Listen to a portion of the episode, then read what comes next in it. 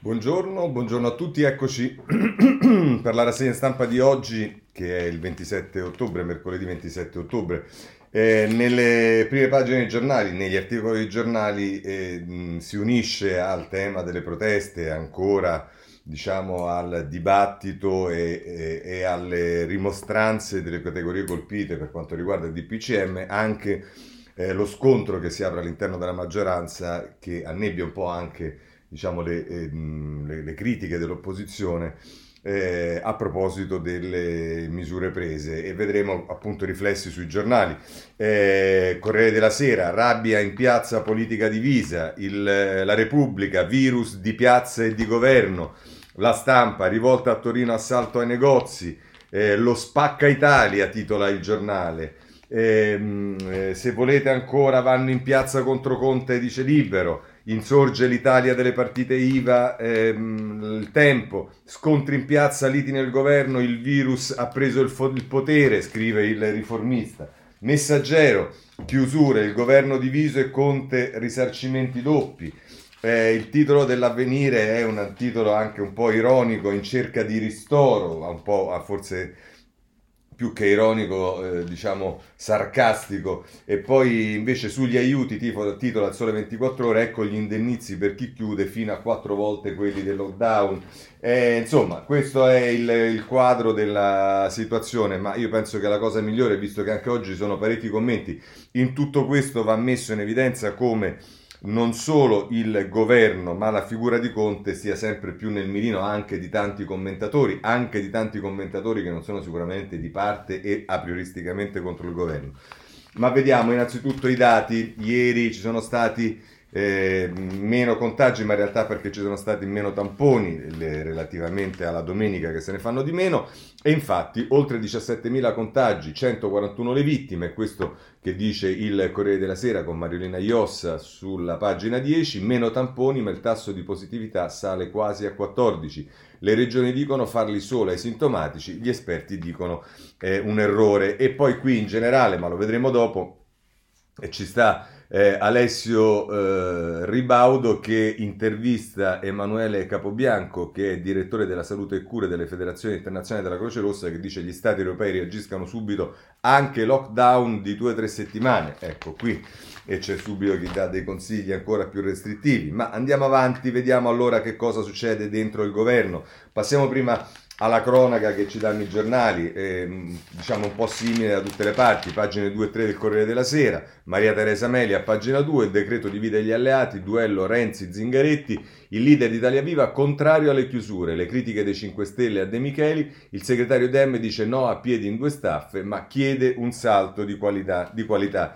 Poi nel taglio basso si dà notizia che nella chat del movimento con Emanuele Buzzi e Salvo Fallica eh, attacchi anche a Franceschini, si dia una svegliata, intanto al Senato il Movimento 5 Stelle perde un altro pezzo e lascia Drago. E poi Monica Guerzoni firma il retroscena di pagina 3 che dice Conte sotto assedio tra maggioranza e opposizione adesso basta soffiare sul fuoco. Il Presidente del Consiglio o si fa così o la curva ci sfugge di mano. Sbagliato inseguire qualche percentuale di consenso nei sondaggi. Qui torniamo a dire che il problema più che i numeri dei sondaggi dovrebbero essere i numeri eh, dei contagi, i numeri di questa pandemia che non escono fuori ehm, e eh, che quindi non spiegano poi quelle misure che vengono prese, però il retroscena ulteriore che c'è a cura di Margherita De Bach ci dice che in realtà è il colloquio con Brusaferro che ha convinto eh, il Premier. Questo sul Corriere della Sera. Se andiamo sulla pagina 3 di Repubblica la musica non cambia.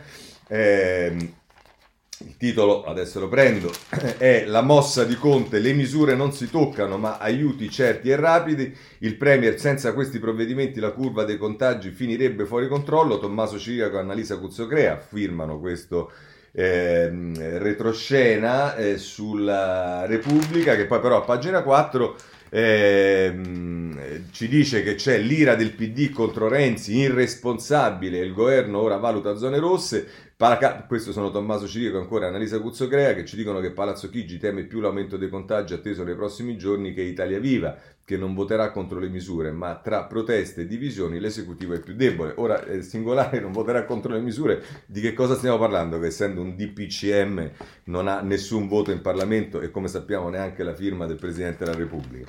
Ma poi c'è l'ecumenico Bonaccini che pure insieme alle regioni diceva e criticava alcune misure del governo esattamente come ha fatto Renzi, ma in questo caso dice sbagliato dividersi. La stretta era indispensabile, ma ora sussidi subito a chi soffre.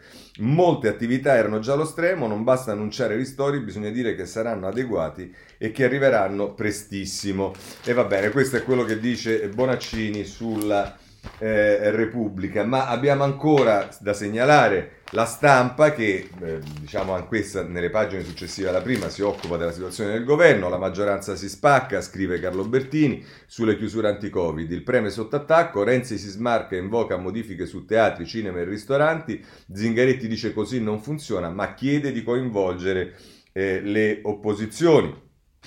E, e ancora nel taglio basso Federico Capurzo dal retroscena di eh, di Conte, Conte reagisce, misure non in discussione, qualcuno soffia sul fuoco per i sondaggi. Senza questi provvedimenti la curva è destinata a sfuggirci di mano, vanno spiegati alla popolazione. Soprattutto, ripeto, eh, bisognerebbe che ci fosse, come dire, ci venissero fornite qualche evidenza scientifica sul fatto che chiudere teatri, cinema, eh, palestre e compagnia cantando serve effettivamente a diminuire i sondaggi perché lì, eh, a diminuire scusate, i contagi perché lì si sviluppa il, e si diffonde il virus. Ma tant'è, però a pagina 3, a pagina, scusatemi, 3 c'è Fabio Martini che intervista la ministra Bellanova, sbagliato chiudere le scuole e tradire i commercianti, il paternalismo fa solo danni.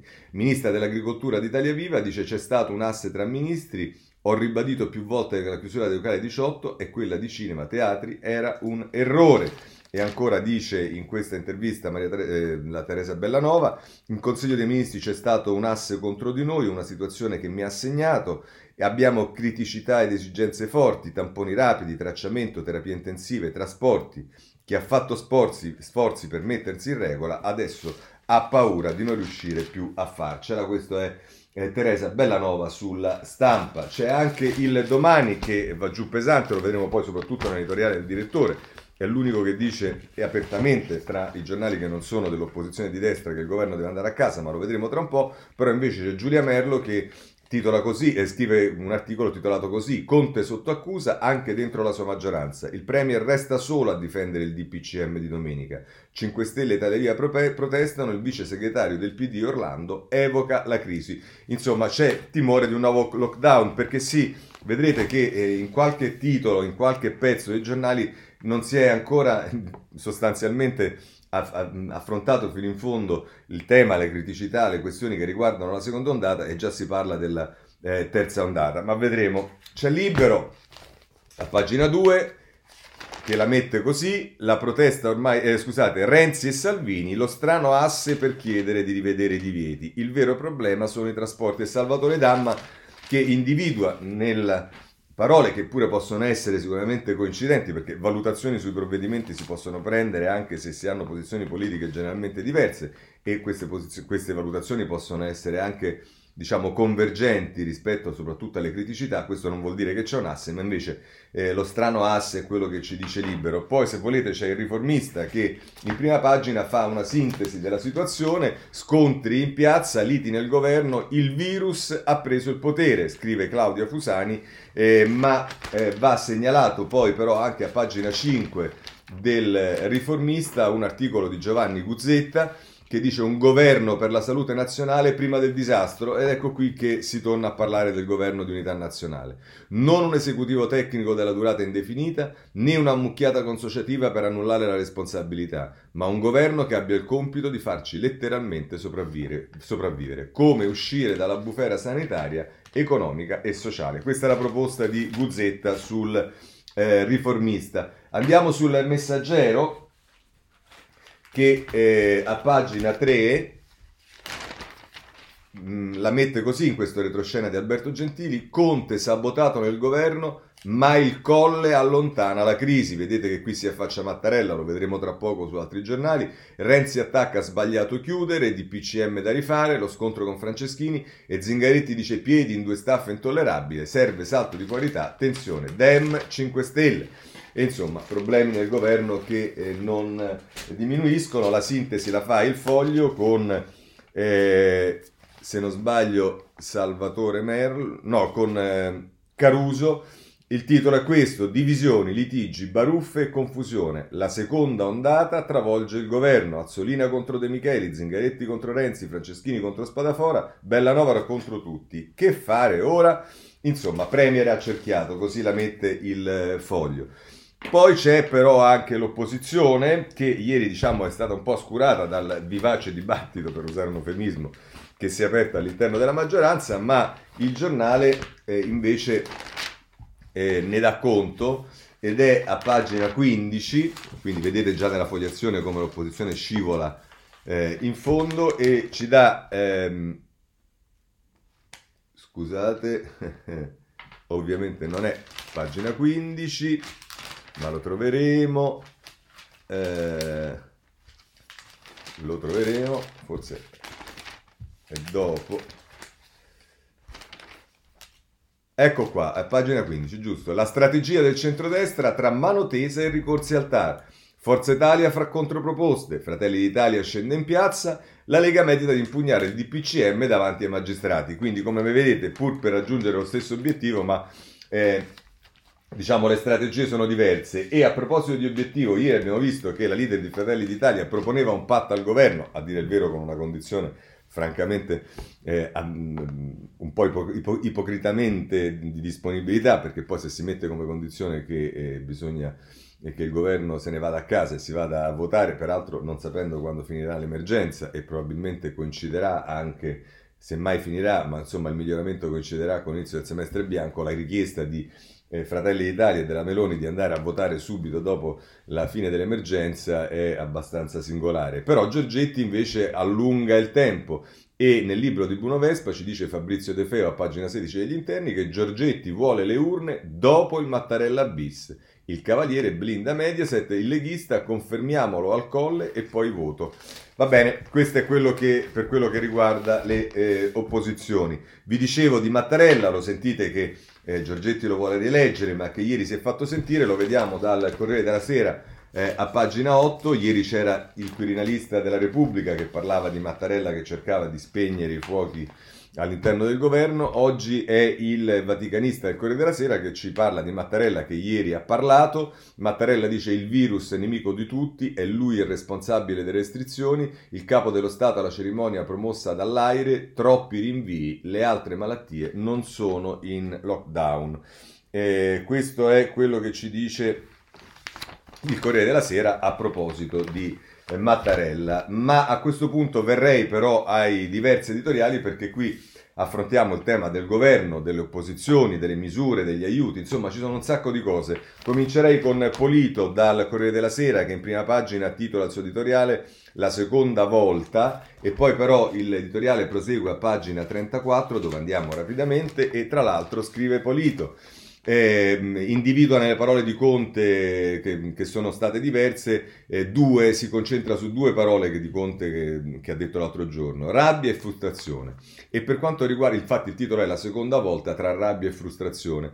E scrive Polito, la rabbia deriva dalla convinzione che gran parte di ciò che era stato promesso, garantito, programmato non è stato fatto. Prendiamo i tracciatori, la prima linea che ormai tutti dichiarano già travolta, ce ne sono 9.241 in Italia, fonte sole 24 ore. Nessuno può essere stato colto alla sprovvista dalla necessità di averne di più, eppure dopo più di tre mesi sono aumentati di appena 275 unità. E poi però affronta un altro tema più analiticamente. Poi c'è la frustrazione per tornare all'elenco del presidente Conte. Questo stato d'animo ha almeno due ragioni. La prima è la perdita di reddito che sta subendo una parte importante dell'economia italiana, specialmente urbana, quella dei servizi di prossimità, dei ristoranti, dei bar, delle palestre. E poi dice, ma la frustrazione ha un'origine forse anche più profonda, cioè il dubbio che questi sacrifici siano quelli giusti e servano davvero. Siamo infatti al terzo di PCM in pochi giorni. E dunque, come ha notato Vita, Vitalba Azzolini sul domani, noi non possiamo sapere se le misure precedenti abbiano funzionato semplicemente perché non è passato abbastanza tempo per verificarlo. Di quanto ha ridotto la circolazione del virus e la chiusura dei ristoranti alle 23? Non lo sappiamo. Dunque non sappiamo neanche che effetti produrrà la chiusura alle 18. È lecito pensare che in realtà si tratti solo di una marcia di avvicinamento alla chiusura totale? Le palestre sono forse un potenziale focolaio di infezione, anche se finora non ne sono stati eh, non ne sono tanti segnali di rilevanti ehm, eh, un vagone di metropolitana affollato lo è sicuramente di più. Ma se sono pericolose, perché non sono state chiuse una settimana fa, quando invece si decise di lasciarle aperte? Queste contraddizioni e l'accavallarsi di decisioni e annunci tra governo e regioni ci stanno facendo perdere fiducia nella capacità del guidatore di tenere la strada, che poi non è uno solo, ma un'affollata assemblea di ministri, capi delegazione, governatori, membri del comitato tecnico scientifico. Il malessere, o la rabbia o la frustrazione, hanno dunque una loro ragion d'essere. Il ricorso all'agitazione e alla violenza di gruppi organizzati con una loro agenda criminale o politica eh, era anch'esso prevedibile eh, e come il virus merita di essere combattuto con la forza dello Stato che deve saper proteggere i cittadini, anche quelli che protestano dai mestatori di torbi, di piaga antica che ha, infe- che, ha presto- che ha, spesso infettato la nazione dal 1919 ad oggi. Tanto più lo Stato potrà fare e saprà distinguere tra la sedizione di piazza, alla quale deve dare una risposta di ordine pubblico, e il malessere giustificato, alla quale deve dare una risposta politica e sociale. L'argomento che le cose non vanno meglio in altri paesi europei, anche se in qualcuno sì, non può infatti bastare a renderci più sereni. L'Italia sa stringersi intorno alle sue istituzioni, ma pretende di più. Il nostro, ha ragione, il nostro, ha ragione il presidente Conte, è un grande paese, merita di essere trattato come tale. Così vedete come la mette Polito sul Corriere della Sera. Ma eh, c'è anche eh, Sallusti che invece ci va ben più pesante sul giornale che la mette così, non esistono lavori superflui, prima parla appunto del fatto che eh, qualcuno dice che non andare al ristorante o non andare al cinema e dicendo non è un dramma. E poi dice Sallusti, il decreto appena approvato non condanna a morte le arti, musicali o culinarie che siano, le quali restano eterne, bensì condanna gli artisti che sono non principi, ma uomini in carne ed ossa con famiglie a carico. Franceschini, ministro della cultura, non deve difendere la Tosca o Regoletto, peraltro non lo ha fatto, ma le centinaia di persone che servono per metterla in scena. Di Maio, chi per lui, non lo sobbuco o l'impepata di cozze e forse neppure il ristorante, bensì le centinaia di migliaia di cuochi e camerieri che mandano avanti la baracca. Ecco, il brutto vento che soffia sul paese e sul governo è figlio di una domanda che da mesi circola senza risposta. Ma a me chi mi difende? Conte oggi dichiara vi difenderò io con aiuti economici sul conto corrente, ovviamente non in contemporanea al danno, come sarebbe stato serio e logico, ma dopo, diciamo, a fine novembre, perché occorre studiare e organizzare la pratica. Quindi a oggi questo salvataggio è solo un annuncio, l'ennesimo, che se poi, dei, che se poi fa la fine dei precedenti, rimangiati, ridimensionati, condizionati a mille parametri e strettoie burocratiche o rimasti nel limbo per la mancanza dei decreti applicativi, questa volta non so proprio come possa andare a finire. Io temo che a rovinarci il Natale non sarà il virus in sé, questo è nel conto, ma l'inettitudine di chi ci governa. Vedete come cresce, ma voi dite questo perché diciamo è un giornale dell'opposizione, è così, eh ma no amici miei, non è così perché per esempio eh, a proposito delle restrizioni eh, c'è un dibattito ovviamente che anche tra gli editorialisti, eh, diciamo, pur mettendo in evidenza gli errori e i ritardi del governo, però si muove su filoni contrapposti. C'è qualcuno che dice appunto che eh, certe chiusure sono immotivate, perlomeno eh, non ci sono dati che le giustificano, altri che dicono che bisognava farne di più. E allora Henry Colfi sul messaggero il programma che manca per evitare la terza ondata. A pagare il prezzo più salato saranno per ora soprattutto i ristoratori, esercenti, gestori di palestre, cinema e teatri, i quali giustamente si chiedono come si fa a tollerare che lo Stato pretenda da noi di accollarci ogni sorta di onere per rispettare le regole e quando invece il padrone è lo Stato, come avviene con i treni, bus, voli all'Italia, il datore di lavoro pubblico non faccia nulla per farle rispettare quelle benedette regole? Come è possibile che mentre noi facevamo i salti mortali per adeguare i nostri locali ai protocolli di sicurezza, lo Stato tollerasse gli assembramenti per strada dove lui è il padrone di casa? Questa reazione è perfettamente giustificata, anche se non lo è la conseguenza che se ne trae, cioè che quindi si debba tenere tutto aperto. Questo francamente non lo dice nessuno però. Eh? La realtà è, è ben più amara di come la percepiscono le categorie colpite dalle restrizioni imposte dal governo. Ridotta all'osso, la situazione a me pare questa e a pagina 24 prosegue il suo ragionamento Ricolfi che la mette così. Tra l'altro scrive la seconda ehm, ondata è il frutto prevedibile e previsto delle omissioni dei mesi scorsi su versanti cruciali, aumento dei tamponi e dei drive-in, in creazione eh, creazione di una task force per il tracciamento dei contatti, controllo degli assembramenti, assunzione di personale sanitario, rafforzamento delle terapie intensive, aumento della flotta di mezzi di trasporto, organizzazione della sorveglianza sanitaria nelle scuole, riduzione del numero di alunni per le classi, scogli- scaglionamento degli orari di ingresso nelle scuole. Anziché fare queste cose, ci hanno raccontato che tutto il mondo ammirava il modello italiano di contrasto all'epidemia. Non avendole fatte, la seconda andata ha avuto la strada spianata. C'è chi ha avvertito del pericolo a maggio, chi a giugno, chi a luglio, chi a partire dalla metà di agosto non si poteva non capire, perché tutti gli indicatori, ripeto, tutti gli indicatori, dicevano che la curva non cresceva più linearmente, ma esponenzialmente. E questo, non voler vedere, è questo non voler vedere che ci ha portato oggi a dover fronteggiare un'onda molto alta e pericolosa ed è questo il motivo per cui siamo chiamati a nuovi sacrifici, anche se per ora preferiscono non dirci nulla quanto grandi e soprattutto quanto lunghi. Ma la risposta è semplice. I sacrifici saranno tanto più grandi e tanto più lunghi quanto più il governo continuerà a temporeggiare rimandando misure che già sa che dovrà prendere. Vedete come Ricolfi già si spinge in avanti dicendo che bisogna prendere misure ancora più pesanti e dice sono pronti gli italiani a una nuova stagione di sacrifici? Io penso di no, in parte per cattive ragioni, in parte per ottime ragioni. Le cattive ragioni si riducono ad una, la nostra società, nonostante sacche di povertà e di malessere, somiglia ormai più a un Luna Park che a una fabbrica. Ma, dice ancora Ricolfi, nella resistenza a fare nuovi sacrifici ci sono anche buone ragioni, ottime ragioni, che io ridurrei a una. Il Premier Conte non ci ha chiesto scusa. Esatto. Si è presentato come di consueto in tv per dirci che la situazione era grave e che dovevamo di nuovo fare sacrifici. E no, caro Premier, noi avremmo voluto sentire un altro discorso, un discorso di verità e di umiltà, un discorso che suonasse più o meno così.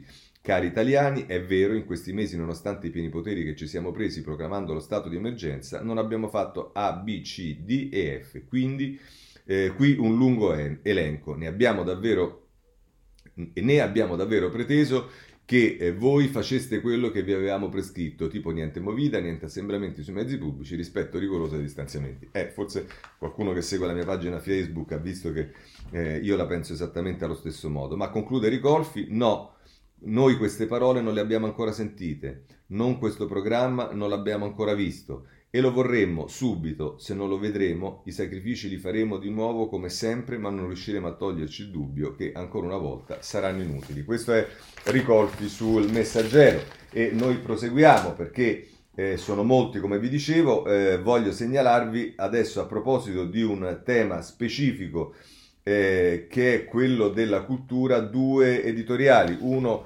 molto pesante di eh, Chiara Saraceno nei confronti di Franceschini sulla pagina 26 della Repubblica, che poi pubblica anche eh, un'altra mh, cosa di Bergonzoni, e le voglio leggere tutte e due in sintesi ovviamente. Il titolo dell'articolo di Saraceno è La cultura può salvarci.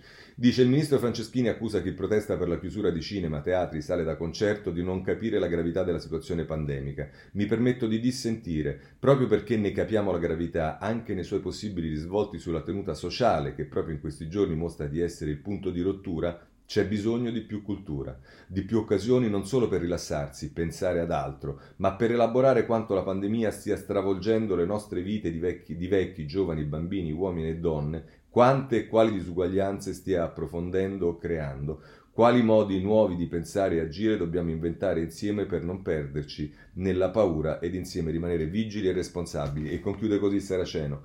È dubbio che chiudere cinema, sale da concerti, teatri, dove il pubblico è stato ridotto pressoché ad un terzo dalle norme anticontagio e i controlli dei flussi in entrata e uscita sono rigorosi, sia un passo indispensabile per ridurre la pressione sul trasporto pubblico e contestualmente i rischi di assembramenti.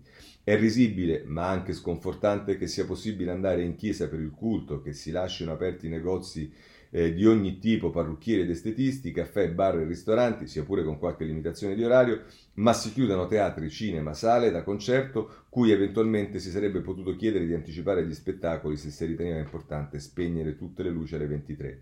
Le esigenze di prevenzione richiederebbero di moltiplicare i luoghi e le occasioni in cui si può stare in sicurezza, non ridurli.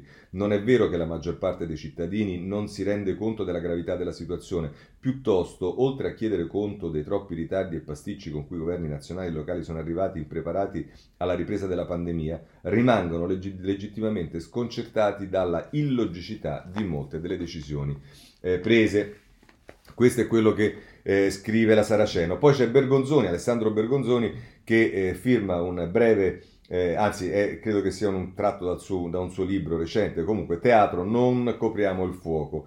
E dice il teatro è l'anima che non si può chiudere, lo dico apertamente, questo è molto ed è sicuro. La visione è contagiosa sì, ma non ammala, anzi cura, guarisce, lenisce, non può mancare perché protegge e fa rivivere, espande e sorprende, dilata e dilaga, persevera eh, per, pre, scusate, preserva dalla paura di non essere, non essere ancora, non essere più, non essere mai. La ripartenza nasce anche da qui e forse anche la salvezza, non solo quella umana, ma anche quella del fantastico puro e non semplice che attraverso le sue meraviglie alletta il sogno lo svela come segreto ormai nudo. Si tratta della luce che non si spegne mai, quella delle idee che scrivono, delle parole che scandiscono, del fuoco necessario alla nostra sussistenza infinita e piena d'eterno. Si tratta del verbo dei corpi speciali, delle forze del disordine che predispongono all'esistenza, accudiscono il bene che, eh, e non ci permettono di finire male. Si tratta di nuovi segnali per un'altra strada da fare, strada maestra che il teatro ha nelle sue mansioni, nel suo perenne aprirsi per ascoltare il nostro, dibatt- il nostro battito comune. È una febbre dello spirito che non passa nemmeno il dio Mercurio e, e nemmeno Dio Mercurio può misurare. Qui i numeri non contano, c'entrano gli addetti all'universo, la poesia in carne e ossa, il pindarico impossibile, l'occulto che da ministero si fa verità multipla e segugia mentre fiuta la bellezza. Dobbiamo far sì che la bellezza non salti il mondo. Chiudeteci dentro, non chiudeteci fuori. Si tratta di amori che, sanno, eh, che, snan- che sanano e tempo che prega di onda che ti insegue per farci infrangere e continuare a bagnare una terra che secca morirebbe di crepacuore. Lasciate aperto questo spiraglio, fate passare quest'aria pulita, fatecela respirare, le persone ormai non hanno un bisogno ancestrale, atavico, animale. Il sipario ha una narice, il parco il suo antico polmone, la scena madre ha bisogno dei suoi figli, non facciamo orfani dell'arte, lasciateci eh, rimina, rimirare, eh, musicare cantare, danzare, saltare, salpare, non fateci ammarare, non lasciateci spiaggiare in riva alle culture, dateci ancora il mare aperto per non soffocare. Ve lo chiediamo a mani giunte, appena giunte per applaudire ancora chissà quanti infinire. Lo so, ci vuole coraggio, ma fatemi ripetere, lasciate che sia la bellezza a darcelo, non la paura a togliercelo. Grazie. Questo è eh, Bergonzoni sul eh, sulla cultura dopo aver visto eh, la Sciara Saraceno. Ma poi passando più ai temi politici, eh, c'è sempre Stefano Folli che è sicuramente un punto di riferimento con il suo punto per l'appunto eh, dai, su Repubblica e la mette così, il governo dell'ambiguità e mh, peraltro conclude così, la tensione è crescente, a tratti drammatica e pone un problema sia al governo sia all'opposizione. Il primo non può limitarsi ad accusare gli arruffapopoli di estrema destra e di sinistra antagonista quando invece il disagio sociale è reale. La seconda deve guardarsi dalla tentazione di giustificare e strumentalizzare le proteste. Il momento non è il più adatto per questo genere di astuzie demagogiche. In ogni caso, se il decreto verrà modificato dopo essere stato annunciato in tv dal Premier in persona, per il governo sarà uno smacco. Se viceversa rimarrà nella sua versione attuale, la maggioranza potrebbe non reggerlo. Nell'ora del massimo potere personale esercitato proprio attraverso i decreti, Conte si scopre più debole. Qualcosa scricchiola nella coalizione. È come se le contraddizioni cominciassero ad essere troppo laceranti per la capacità di sintesi di questo governo. D'altra parte, cosa ci si può attendere? Giustamente il Presidente della Repubblica richiama la coesione, quello di Mattarella è soprattutto un appello morale al senso di responsabilità, ma sul piano politico è inverosimile che l'opposizione accetti di sostenere le scelte dell'esecutivo senza una netta discontinuità con l'attuale formula. Del resto, la stessa nascita del Conte 2, in alternativa alle elezioni anticipate, ha scavato un fossato. Di più, Si potrebbe dire che il Premier ha bisogno del radicalismo di Salvini per tenere unita la sua coalizione e Salvini ha bisogno di Conte e dei suoi errori per alimentare il consenso leghista. In definitiva, ciò di cui molti avvertono la necessità, un governo di vera unità nazionale con un Premier e una classe dirigente di alto profilo, non è ancora alle viste. Giorgia Meloni propone un accordo tra destra e sinistra su alcuni punti in cambio di una garanzia del capo dello Stato che si andrà a votare appena finita l'emergenza. È un tentativo di tornare alla politica, al di là della propaganda. Tuttavia, più che la garanzia di Mattarella, servirebbe una precisa intesa preliminare tra le forze politiche sul voto, si, suppor- si suppone prima se- del semestre bianco, eh, mi pare difficile però, ma è proprio tale intesa a mancare, a meno che lo stesso Mattarella non agisca per verificare l'ipotesi.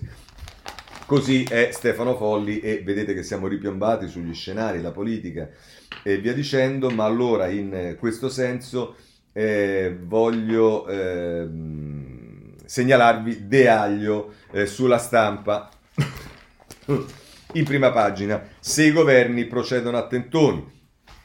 E scrive De Aglio, nell'affrontare il Covid-19 i governi di gran parte del mondo, e non solo quello italiano, stanno brancolando nel buio fatto di obblighi e divieti, dove eh, non si ha coraggio di obbligare e di vietare, a seconda dei casi si esorta e si raccomanda certi comportamenti, se ne sconsigliano altri. Il DPCM di pochi giorni fa è ottimo, ne è un ottimo esempio. Paternalismo debole è una possibile definizione di queste politiche incerte in un mondo in cui nessun governo, nessun centro di ricerca, nessuna organizzazione internazionale sa bene che cosa sia necessario fare di fronte a questo fenomeno complesso che coinvolge contemporaneamente la medicina, l'economia, la società, la sfera pubblica e quella privata.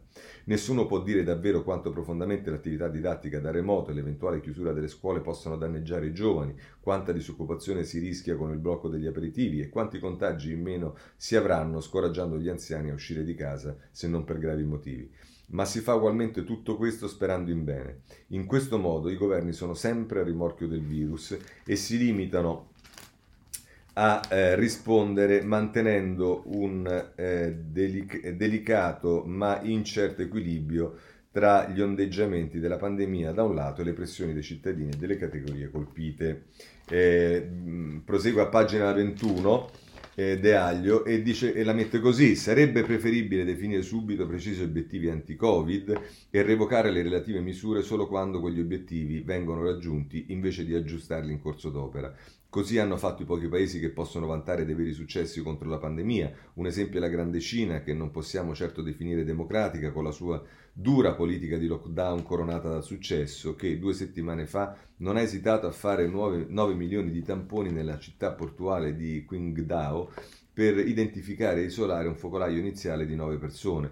Un'altra è la piccola Nuova Zelanda, con una popolazione di poco superiore a quella del Piemonte, grazie a una politica severa di chiusure, ha avuto in tutto 25 decessi e meno di 2000 contagi. Lo si deve anche a un'app del tipo Immuni, che oggi probabilmente in Italia serve a poco, data la diffusione ormai generalizzata della malattia. La premier neozelandese, grazie anche a questo, ha vinto le elezioni in quella che è una delle migliori democrazie del pianeta. Perché nessuna delle forze politiche, nessuno dei leader di Casa Nostra prova ad adottare una politica di questo tipo, a tenere la barra dritta, oltre che, come dice il Premier, la guardia alta? Questo si domanda Mario De Aglio sulla stampa. Ma noi eh, andiamo avanti perché eh, abbiamo ancora da segnalare eh, Claudio Cerasa che, ehm, eh, che si occupa invece, diciamo, di nuovo di eh, governo e opposizione, ma lo fa parafrasando o riprendendo le parole del Presidente della Repubblica, Mattarella, che abbiamo già visto negli articoli di prima. Le due velocità dell'Italia pandemica, scrive Cerasa, e tra l'altro dice Sergio Mattarella non lo ha detto in modo esplicito, ma le sue parole di elogio per il mondo della scienza e della medicina è come se segnalassero la presenza sempre più oggettiva di un'Italia a due velocità. La prima Italia è quella che si industria per evitare che durante una stagione pandemica vi siano squadre decise a competere tra loro. La seconda Italia è quella che trova invece il modo di litigare anche durante la stagione pandemica e l'immagine più nitida di questa parte di paese la si trova purtroppo tra alcuni fotogrammi sconfortanti consegnate nelle ultime ore dal mondo della politica. Ministri, segretari, eh, ministri eh, contro ministri, segretari contro altri segretari, ministri contro governatori, sindaci contro governatori. Allineare la seconda Italia con la prima Italia non è solo un tema di carattere filosofico, ma è anche un tema di carattere maledettamente politico e significare per la seconda Italia e significherebbe per la seconda Italia prendere atto di una verità che meriterebbe di non essere nascosta Rispetto ai prossimi mesi il problema vero non ha a che fare con la possibilità o meno che gli italiani continuino ad essere responsabili, lo saranno, ma ha a che fare con la possibilità o meno che le forze di governo e quelle di opposizione sappiano imparare dagli errori commessi in questi mesi. Così la mette eh, Claudio Cerasa. Ehm, voglio mh, chiudere questo capitolo degli editoriali con quello più pesante che vi dicevo all'inizio, che è quello di ehm, eh, Stefano Feltri sul domani che sostanzialmente dice che il governo deve andare a casa. Questo governo non può più continuare a gestire il virus. La situazione è fuori controllo, inizia così Feltri non può più essere questo governo a gestire la pandemia. E poi conclude questo articolo, dopo aver analizzato tutta una serie di questioni, l'azione attuale del governo parte da un'ipotesi errata, che la prima fase dell'epidemia sia stata gestita bene. Non è così, è stato un disastro. La situazione è tornata sotto controllo a maggio e giugno soltanto grazie a un lockdown generale reso inevitabile dagli insuccessi precedenti. Il confinamento domestico è stato rispettato dalla popolazione nell'attesa dell'estate, del vaccino, del ritorno alla normalità. La quarantena scatta quando fallisce la politica e funziona se c'è fiducia. Ora c'è il fallimento, ma non più la fiducia. Il governo Conte ripete gli stessi errori, questa volta senza alibi e con l'aggravante di aver avuto mesi per farsi trovare pronto. Mesi comprati al prezzo della vita e dei redditi di molte persone che si sono sacrificate per dare loro il tempo di prepararsi. Non è servito. Conte e i suoi hanno fallito nella prima ondata, hanno fallito nel prevenire la seconda, hanno fallito nel prendere le misure necessarie in tempo utile dopo che il contagio era ripartito e ora non hanno la credibilità per chiedere ad alcuni di sacrificarsi e ad altri di morire in nome di una strategia che soltanto, che è soltanto inseguire gli eventi. Spetta ai partiti di maggioranza e al Presidente della Repubblica assicurarsi che ci sia un governo funzionante e credibile in un momento come questo, non un gruppo dirigente che sembra interessato soltanto a lasciare ad altri le proprie responsabilità. Le formule possibili sono molte, a, parità di maggioranza o coinvolgendo le opposizioni ma di sicuro non si può continuare con un governo di cui neppure i suoi ministri si fidano più, figurarsi i cittadini. E beh, insomma, questo è eh, molto critico, molto duro l'editoriale di Stefano Feltri. Ma allora riprendiamo nostre, i nostri capitoli che riguardano eh, il virus e c'è il tema degli scontri, certo che c'è il tema degli scontri, ce ne parlano tutti i giornali, vogliamo dare semplicemente un accenno con i titoli di pagina 5 del Corriere della Sera, Cesare Giuzzi e Virginia Piccolillo, Molotov a Milano, gli scontri nella città, da Trieste a Catania, cortei con bombe, carte e petardi, a Torino vetrine infranti e negozi saccheggiati. E poi se andiamo a pagina 6 del Corriere della Sera c'è Francesco Fiorenza Sarzanini che ci parla eh, dell'allerta del Viminale ai prefetti. Bisogna vigilare sulle infiltrazioni, l'invito a separare chi protesta legittimamente da chi invece coglie l'occasione per creare disordine. Taglio basso, se volete c'è un'intervista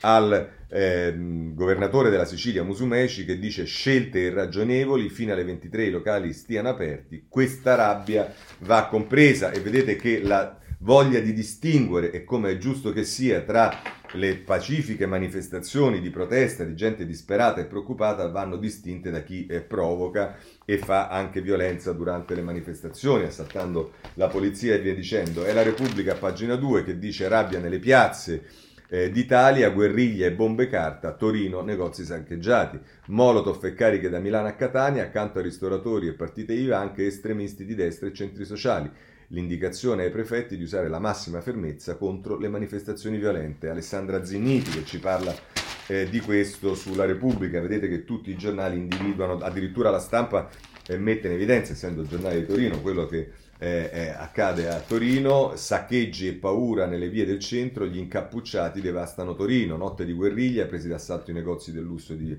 eh, via Roma, alcuni fermi ma in molti scappano con la refurtiva, le urla dei ragazzi tra lacrimogene e sirene ci stanno derubando, poco più in là ritrovo pacifico dei commercianti. Insomma, è chiaro che c'è chi soffia sul fuoco e si infiltra ma è chiaro che c'è un reale eh, diciamo, disagio che si sta manifestando come inevitabile, essendo magari stato compresso nella prima ondata in questa seconda ondata. Ed è anche il giornale nelle pagine 4 e 5 che la mette con questo titolo Autunno caldo. eh, sono Chiara Giannini che a pagina 4 scrive un articolo intitolato Piazza in rivolta da nord a sud, Molotov in strada a Milano, violenti dei centri sociali infiltrati a Torino e Catania, l'allarme dei servizi, rischiamo il punto di non ritorno. Vedete che eh, eh, la mette così il giornale che poi con Fabrizio Boschi a pagina 5 firma un, eh, un, articolo che riguarda un caso, la polizia arresta il governo, regole, non raccomandazioni, i sindacati, gli agenti mandati allo sbaraglio sui controlli, oggi al Quirinale, Consiglio Supremo di Difesa. Insomma, eh, la situazione si sta come era anche questo facilmente prevedibile se fossero riprese eh, misure dure, inevitabilmente si sta, sta, si, si sta, manifestando un disagio che è incomprimibile. Eh, per quanto riguarda gli aiuti, io diciamo, eh, vorrei eh, partire dal Sole 24 Ore che eh, ci dice ecco gli indennizi per chi chiude, fino a quattro volte quelli del lockdown. Eh, per quanto riguarda la seconda ondata, in CDM decreto legge da 6,8 miliardi per chi subisce danni dal DPCM, risarcimenti automatici dall'Agenzia delle Entrate, finanziata anche la cassa integrazione. E allora a proposito della eh, cassa integrazione e dei temi del lavoro c'è Repubblica che nelle pagine 6 e 7 eh, la mette così con eh, Rosaria Amato a pagina 6, no ai licenziamenti finché c'è crisi, i sindacati insistono con il governo. Confindustria vuole il blocco solo per chi utilizza la cassa integrazione Covid, le categorie lo chiedono incondizionato, Catalfo dice pronti a finanziare altre 18 settimane di ammortizzatori, oggi arrivano i primi 10 miliardi del fondo SURE, perché sì, in effetti questo è, è quello che accadrà, il primo fondo europeo sarà utilizzato e arriveranno eh, quest'oggi. Ma a, poi a pagina ehm, eh, 7 c'è un'intervista all'amministratore delegato di Prata, che è Bertelli, e dice è sbagliato mandare via gli operai, ma la cassa integrazione sia più flessibile. flessibile. Licenziare significa rovinare un tessuto produttivo che ha 50 anni. Da Oriente segnali di domanda confortanti per moda e lusso. E dice ancora, per riagganciare la ripresa tuteliamo la manodopera qualificata, la cassa integrazione deve durare fino all'arrivo del vaccino. E, e, ancora dice chiedo ai sindacati di unirsi a noi perché l'esecutivo rimetta imposte agevolate sugli straordinari, se c'è chi si ferma altri lavorano di più e ancora giusto evitare il lockdown totale, il governo aiuti di più le piccole imprese, le filiere, gli aiuti dati con le banche non vanno, questo è quello che eh, dice Bertelli a proposito del lavoro, dei licenziamenti e va bene. Eh, messaggero a pagina 2 ehm, Ristori raddoppiati per chi ha chiuso e graduali per gli altri, contributi a fondo perduto automatici ma modulati in base alle restrizioni subite. Il decreto in arrivo oggi, oltre alla cassa integrazione, ci sarà un bonus eh, centri storici.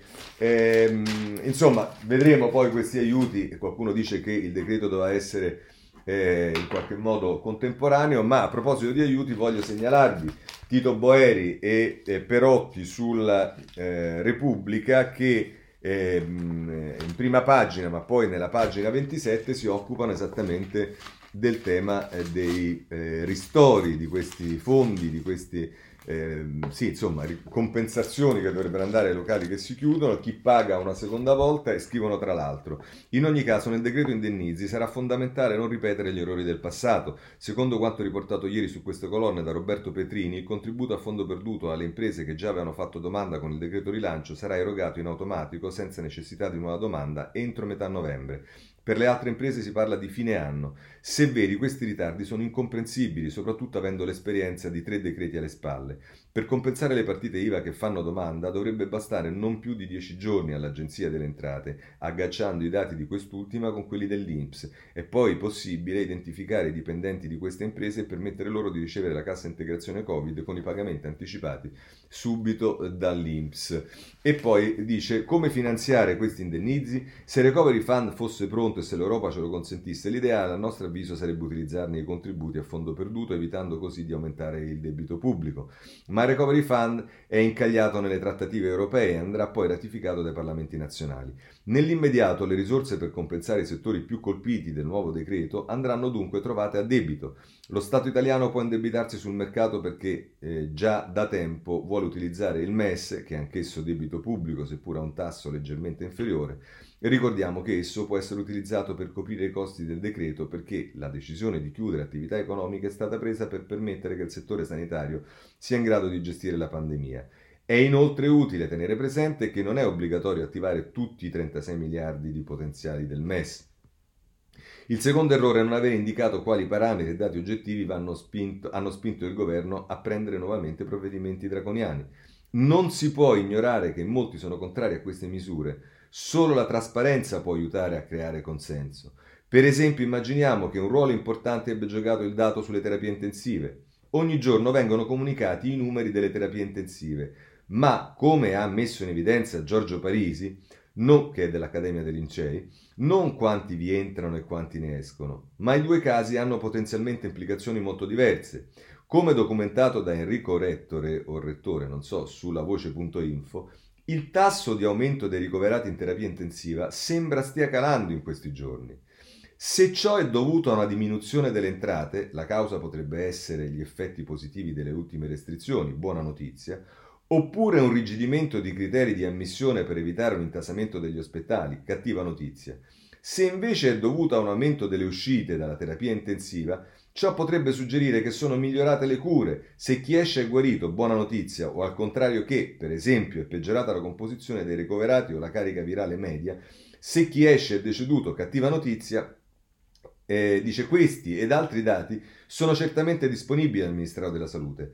Perché non metterli a disposizione di tutti gli esperti per una verifica indipendente, un confronto che non può che essere benefico, assumendo che vi partecipano esperti veri e non sedicenti? E come non sottoscrivere queste parole di Boeri eh, e Perotti sulla Repubblica? Va bene, andiamo avanti. Ehm, per quanto riguarda i dati, per l'appunto, che eh, sapete è un argomento che per me è decisivo, ma come vedete dai giornali non soltanto per me, vi segnalo sul foglio nella pagina, ehm, eh, nella pagina eh, scusate, nella pagina eh, ah forse sulla pagina, pagina prima ecco qua sì eh, vi segnalo Enrico Bucci eh, che mh, mm, firma un articolo in prima pagina sul foglio e così è intitolato Stiamo navigando a vista. Servono dati. Il rilevamento statistico dello stato epidemico, epidemico del paese, una questione vitale. E vedete che eh, diciamo ormai molti, se non tutti, mettono in evidenza quanto sia importante avere questi dati che però non si riescono ad avere. Eh, per quanto riguarda le criticità, le proteste, i settori, beh, insomma, abbiamo eh, il tema della cultura lo prendiamo dalla Repubblica che più si è dedicata a questo, ma in realtà ci sta su tutti i giornali, anche sul Corriere della Sera, pagina 10 e 11. Abbiamo visto anche sulla Repubblica, anzi vediamo il Corriere della Sera, va, che sulla Repubblica abbiamo visto i due commenti di Saraceno e Bergonzoni, sul Corriere della Sera se ne parla a pagina 11 e, e la mette così. E, e, no, scusatemi, a proposito delle eh, delle criticità, stiamo parlando delle criticità, allora ecco qua, allora, qui ci sono una serie di ambiti nei quali eh, in questo contesto poi si manifestano, criti- si, si, individuano quelle che sono le criticità. Pagina 11 del Corriere della Sera, Alessandro Trocino, medici di base e Covid Hotel, cosa manca? Non ci sono le unità speciali dell'assistenza territoriale, il nodo dei tamponi in studio, eh, al sud RSA insufficienti e allora vediamo il capitolo criticità su Repubblica anche qui nelle pagine eh, successive alla prima 10 e 11, 1000 recovery in più al giorno, il Covid si prende gli ospedali, è Michele Bocci che scrive, interi reparti requisiti per l'aumento dei malati e, e Mattarella dice non bloccare la cura delle altre patologie e mh, mm, questo sulla, eh, sulla Repubblica. Eh, ma vediamo ancora sulla stampa, anche in questo caso, pagina 11, vedete tutti giù piazzano questi articoli st- nelle stesse pagine, cioè superando i dati, superando la politica, ma non sono meno rilevanti. E c'è Paola Mastrocola o Mastrocola che dice non ci resta che il tampone, ma è più inaccessibile dell'oracolo di Delfi. E questo è un altro tema, quello dei tamponi, le lunghe fine dei, dei tamponi, altro che criticità. Ma poi c'è i, chi mette in evidenza un'altra criticità che è collegata o è conseguenza del Covid, ma è una criticità che è quello eh, dei trasporti ed è il, fa- il um, giornale a pagina 9 eh, i trasporti, bus e mezzi pubblici strapieni, pure Movimento 5 Stelle si sveglia, ora basta, nel mirino dei grillini finisce il ministro PD De Micheli, a Roma situazione fuori controllo, l'ira dei, presi, dei presidi, anche perché appunto abbiamo visto le norme restrittive su ristoranti, cose eccetera eccetera, e poi sui, sui eh, mezzi pubblici, eh, soprattutto quelli locali, rimane la situazione esattamente com'era. Eh, e poi eh, per quanto riguarda invece i medici di base la possibilità di fare eh, eh i tamponi eh, ci dice sempre il giornale a pagina 12 vacilla anche il fronte dei medici di base scontro con le regioni ambulatori sotto assedio salta il filtro e i pazienti intasano il pronto soccorso perché questo poi è anche l'altro eh, problema segnalo ancora per quanto riguarda le criticità che come vedete sono dai giornali messe in evidenza, ognuno per la sua sensibilità, ma che non sono poche, eh, a, pagina, eh, ehm, a pagina 7 del tempo eh, tutti attenti al covid gli altri malati muoiono. L'ex cacciatore della Roma eh, si riferisce eh, presumo a Sebino Lela eh, esatto, eh, è stato appena operato per un tumore. Privare delle cure migliaia di persone equivale a condannarle a morte. E vedete che questo è anche quello che il Presidente della Repubblica, come abbiamo visto, ha detto ieri in modo eh, esplicito. Eh, mh, voglio prendere ancora il messaggero dove, ehm, diciamo a pagina 9, c'è una... Eh, a pagina 5, scusate, c'è un'intervista eh, a Gianfranco Ravasi, eh, che, eh, che, sapete è un cardinale, comunque se non sapete ve lo dico io, che dice così noi è diventato io, ma non ci si salva da soli. Il cardinale dice si respira un'atmosfera molto diversa rispetto alla prima ondata, la paura individuale genera chiusure, va recuperato il senso del bene comune. Ma sempre sul messaggero poi se volete a pagina 8, a proposito di criticità, si parla della scuola, si insegna in quarantena e sulla didattica a distanza un piano per le elementari e poi ancora se volete a pagina 11 eh, la paralisi degli ospedali, appello dei medici a Conte, pensiamo a tutti i malati, per l'appunto oncologi, ematologi e cardiologi chiedono un incontro al Premier, situazione grave, quello che abbiamo visto anche se Binonella eh, denunciava. Eh, vogliamo chiudere la parte delle criticità con eh, il Sole 24 Ore in prima pagina, statistici in allarme, 990.000 contagi se il DPCM non va. Lo scenario peggiore è un'impennata rapida della curva in 20 giorni e questo potrebbe essere il terzo scenario di cui abbiamo la terza ondata di cui abbiamo sentito parlare. Ma poi ci sono gli scienziati eh, che litigano tra loro e non tanto che litigano, ma che ognuno ormai dice una cosa eh, diversa. Andiamo sul tempo a proposito degli scienziati, pagine 8 e 9 che ci dicono eh, c'è Ricciardi, l'esperto del Ministero della Sanità e via dicendo, dice solo il lockdown può salvarci. Ricciardi guida il fronte dei pessimisti, nel DPCM solo misure di facciata non basteranno. E poi però vi spostate sulla pagina 9 con Giorgio eh, Palù eh, che, eh, che, è un virologo che dice la paura non aiuta a sconfiggere il virus. Il professore dice la fobia intasa e pronto soccorso e toglie cura ai malati. E vedete che eh, andiamo avanti, chi dice che è troppo e chi dice che è poco e gli scienziati non è che in questo si comportano in modo molto diverso dalla politica, lo vediamo eh, sul messaggero a pagina 6. Ehm, I timori degli scienziati, misure insufficienti, attenti alla terza ondata. E qui si riprende Ricciardi, però dice il Pregliasco dice il lockdown non si può escludere, il precedente della spagnola dimostra che il peggio potrebbe arrivare l'anno prossimo. E voilà! eh, un po' di speranza, un po' di ottimismo nella vita non guasta mai. Eh, ma non vi preoccupate perché poi arriveranno anche eh, cose migliori, ne siamo sicuri perché siamo ottimisti noi invece di natura. Ma allora andiamo a vedere eh, a pagina 8 il, eh, l'avvenire che ci dice che è ora la scienza torna a dividersi. Esattamente.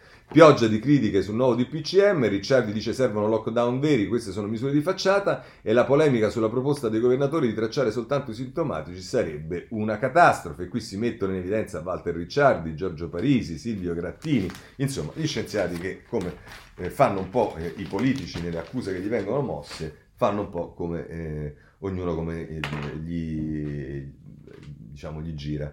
E, ehm, eh, anche su questo eh, ehm, possiamo, possiamo andare avanti. E ci sono le proteste, come vi dicevo. Allora andiamo dal Corriere della Sera perché il tema fondamentale, quelli che hanno protestato di più o che sono stati più, diciamo, messi in evidenza sono le, le personalità della cultura. Pagina 16, con Emilia Costantini, gli attori attaccano il governo, siamo considerati superflui. Unita l'associazione degli interpreti contro lo stop a cinema e teatri, si colpiscono i luoghi dove si forma la coscienza critica della società. E poi eh, la risposta di Conte a Muti, che ha scritto sul Corriere della Sera, gentile Muti, la scelta è grave ma necessaria per limitare i contatti. Il Presidente del Consiglio risponde all'appello lanciato ieri dal Maestro, è un sacrificio che ci addolora, ma non rinunciamo alla bellezza. Eh, parole però ancora non riusciamo a capire in base a quali dati eh, si, si rendeva necessario questo. Non lo sapremo probabilmente eh, mai. Eh, segnalo sulla Repubblica, a proposito di persone che scendono in campo,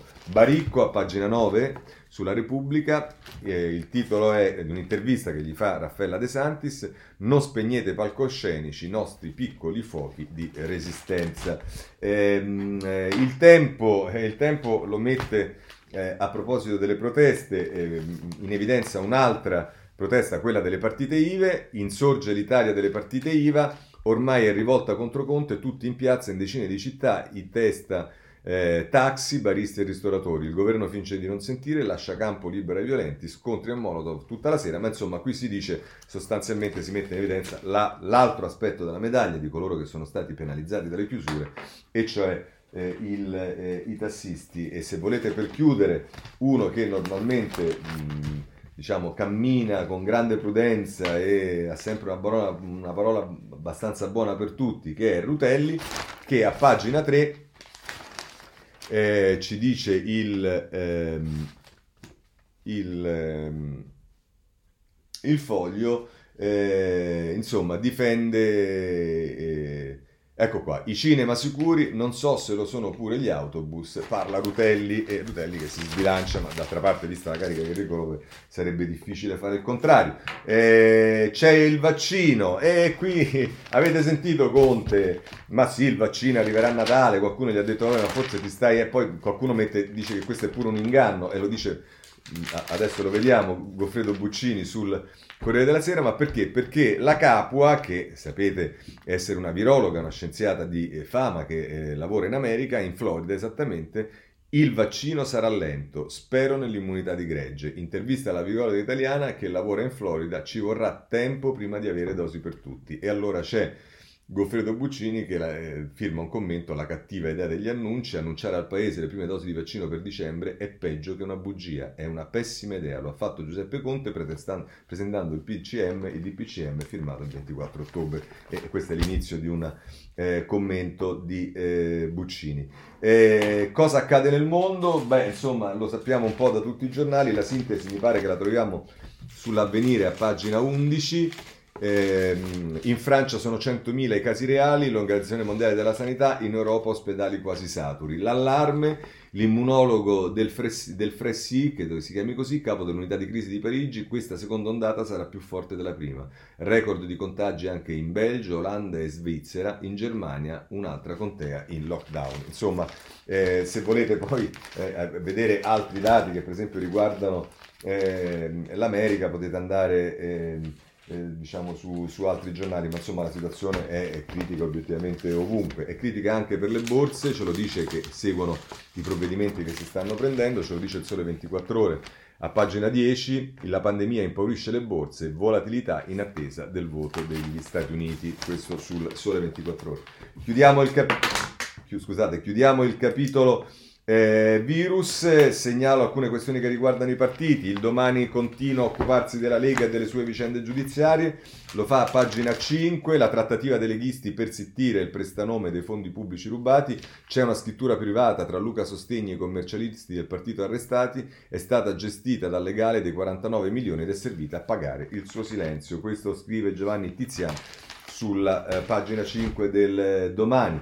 Eh, per quanto riguarda invece eh, Roma, segnalo che oggi è il tempo che dà notizia di un passo in avanti da parte di Calenda nelle questioni romane. Calenda dice ni alle primarie, Azione disposti a parlarne, ma non aspettiamo aprire. Il PD chiarisca niente intesa con i 5 Stelle. Cioè Calenda dice possiamo magari pure parlare delle primarie, ma prima, e mi pare una posizione giusta e saggia, peraltro che è la posizione che Italia Viva ha avuto fin dall'inizio, va perimetrato il confine della coalizione perché se voi pensate di fare un'alleanza con i 5 Stelle è del tutto evidente che per quanto ci riguarda le primarie non sono neanche da prendere in discussione. Voglio segnalare sul foglio eh, nella eh, prima pagina dell'inserto un bell'articolo per chi? Per Fabrizio Cicchitto che compie 80 anni.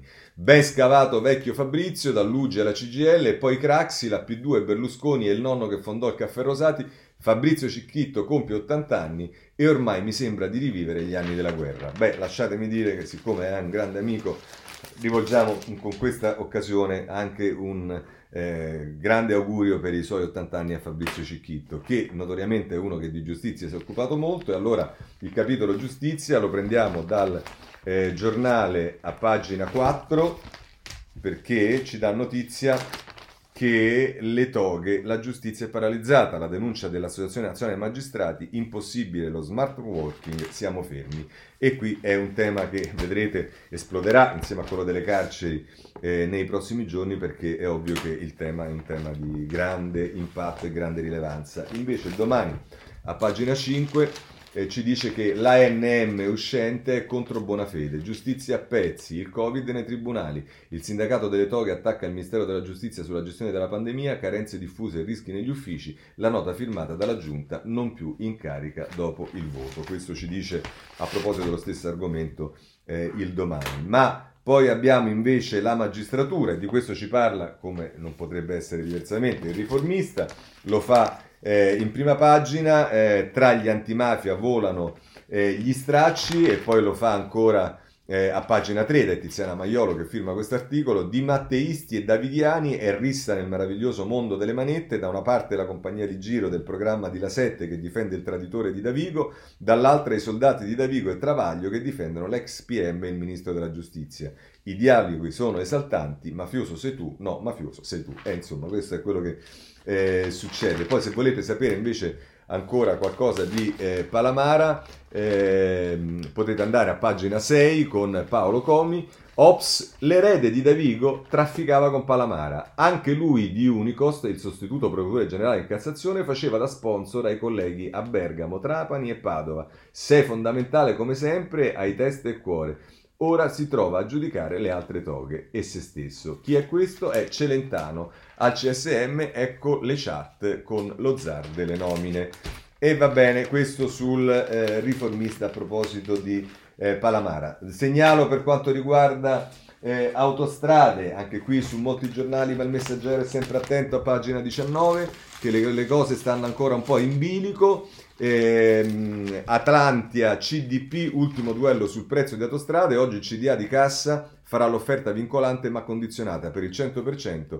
La proposta è 9 miliardi. Se invece vi interessa sapere cosa succede ad Alitalia, potete andare sull'avvenire a pagina 21. Eh, qui quali alleanze e flotta i nodi di Alitalia ITA. Lo statuto della nuova società è in fase di registrazione alla Corte dei Conti. Il presidente Lampac Antonio Diverti, fondamentale definire subito con precisione la missione e il dimensionamento della compagnia. Avvenire pagina 21.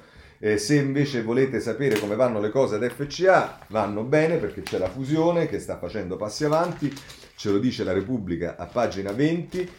FCA PSA, l'Europa pronta a dare il via libera alla eh, fusione sempre da Repubblica, se volete, eh, torniamo a del, degli overgreen.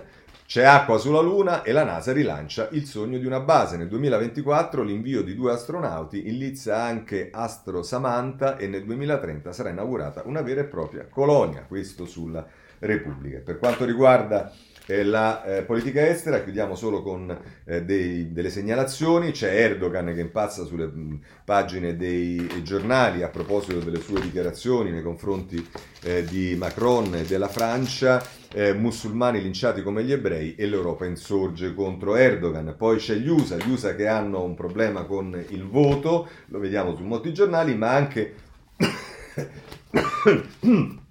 con la forzatura che alcuni ritengono ha fatto Trump sulla giudice della Corte Eh, Barrett giudice, Trump vince e punta ai voti conservatori. E se voi volete sapere qualcosa invece di quello che, andate, che, accade in Russia, c'è una sindaca che sta mettendo in difficoltà Putin. Marina, la sindaca anti-Putin, puliva il comune, ora lo guida. Il primo cittadino uscente le aveva chiesto di candidarsi per avere eh, un rivale. E poi ancora segnalo eh, ehm, il Camerun e i bambini che vengono massacrati, è il domani che ce ne parla, pagina 11. Eh, la strage dei bambini rivela il dramma del Camerun. Mario Giro che eh, ne scrive a pagina 11 del domani. Con questo possiamo chiudere oggi la rassegna stampa un po' più lunga, ma c'erano tante cose. Se volete ci, dobbiamo, ci vediamo domani come al solito alle sette e mezza. Buona giornata a tutti.